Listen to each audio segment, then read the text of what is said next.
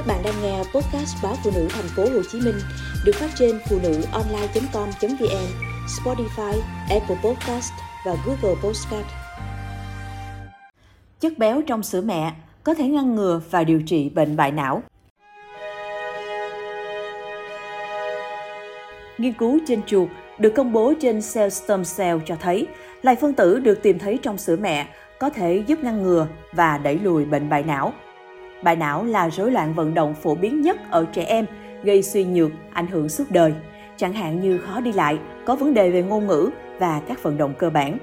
Các triệu chứng thường xuất hiện đầu tiên trong thời thơ ấu, trong đó bao gồm cứng cơ, phản xạ quá mức, trương lực cơ quá cứng hoặc quá mềm,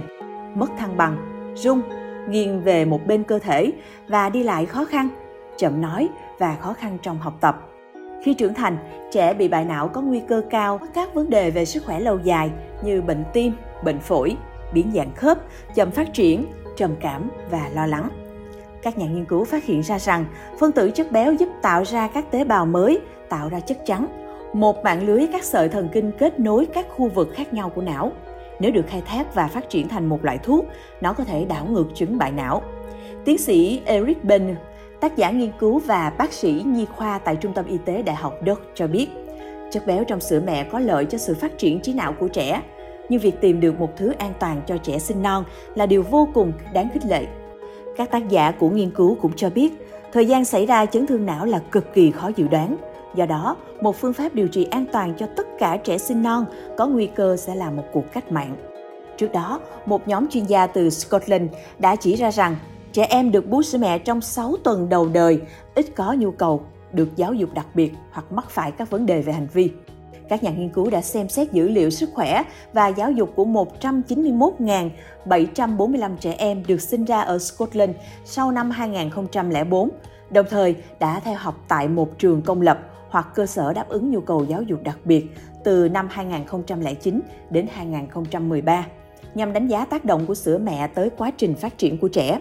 Kết quả nghiên cứu cho thấy những em bé được bú mẹ hoàn toàn hoặc được cho bú hỗn hợp giữa sữa công thức và sữa mẹ trong 6 đến 8 tuần đầu đời có nguy cơ cần được hỗ trợ giáo dục đặc biệt thấp hơn khoảng 20% so với những trẻ hầu như chỉ được uống sữa công thức.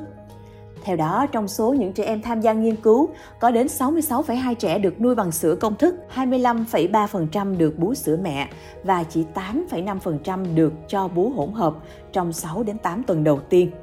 Dữ liệu tổng quan cho thấy có 12,1% trẻ em trong nghiên cứu này cần được hỗ trợ giáo dục đặc biệt. Tuy nhiên, khi các chuyên gia so sánh dữ liệu của những trẻ được nuôi hoàn toàn bằng sữa công thức với hai nhóm còn lại, cả những đứa trẻ được cho bú hỗn hợp và được cho bú hoàn toàn bằng sữa mẹ trong giai đoạn đầu đời đều cho thấy kết quả giảm nguy cơ cần được hỗ trợ giáo dục đặc biệt tương ứng là khoảng 10 và 20%. Phát hiện của nhóm chuyên gia được công bố cho thấy rằng trẻ em được tiếp nhận sữa mẹ trong vài tuần đầu đời có thể giúp giảm khiếm khuyết trong khả năng học tập. Nghiên cứu cũng chỉ ra, trẻ em được bú mẹ hoàn toàn có nguy cơ gặp khó khăn về cảm xúc thấp hơn khoảng 20%, cũng như nguy cơ về tình trạng sức khỏe thể chất thấp hơn 25%. Kết quả của nghiên cứu này cho thấy phương pháp cho trẻ sơ sinh bú có thể là một yếu tố điều chỉnh và gia giảm rủi ro đối với các nguyên nhân dẫn đến nhu cầu giáo dục đặc biệt.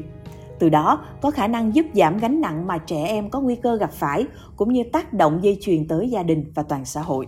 Việc nuôi con bằng sữa mẹ có rất nhiều lợi ích về sức khỏe, giúp giảm nguy cơ mắc một số bệnh ung thư và tim mạch ở người mẹ, đồng thời bảo vệ em bé khỏi bị nhiễm trùng và cung cấp nguồn dinh dưỡng lý tưởng cho sự tăng trưởng và phát triển.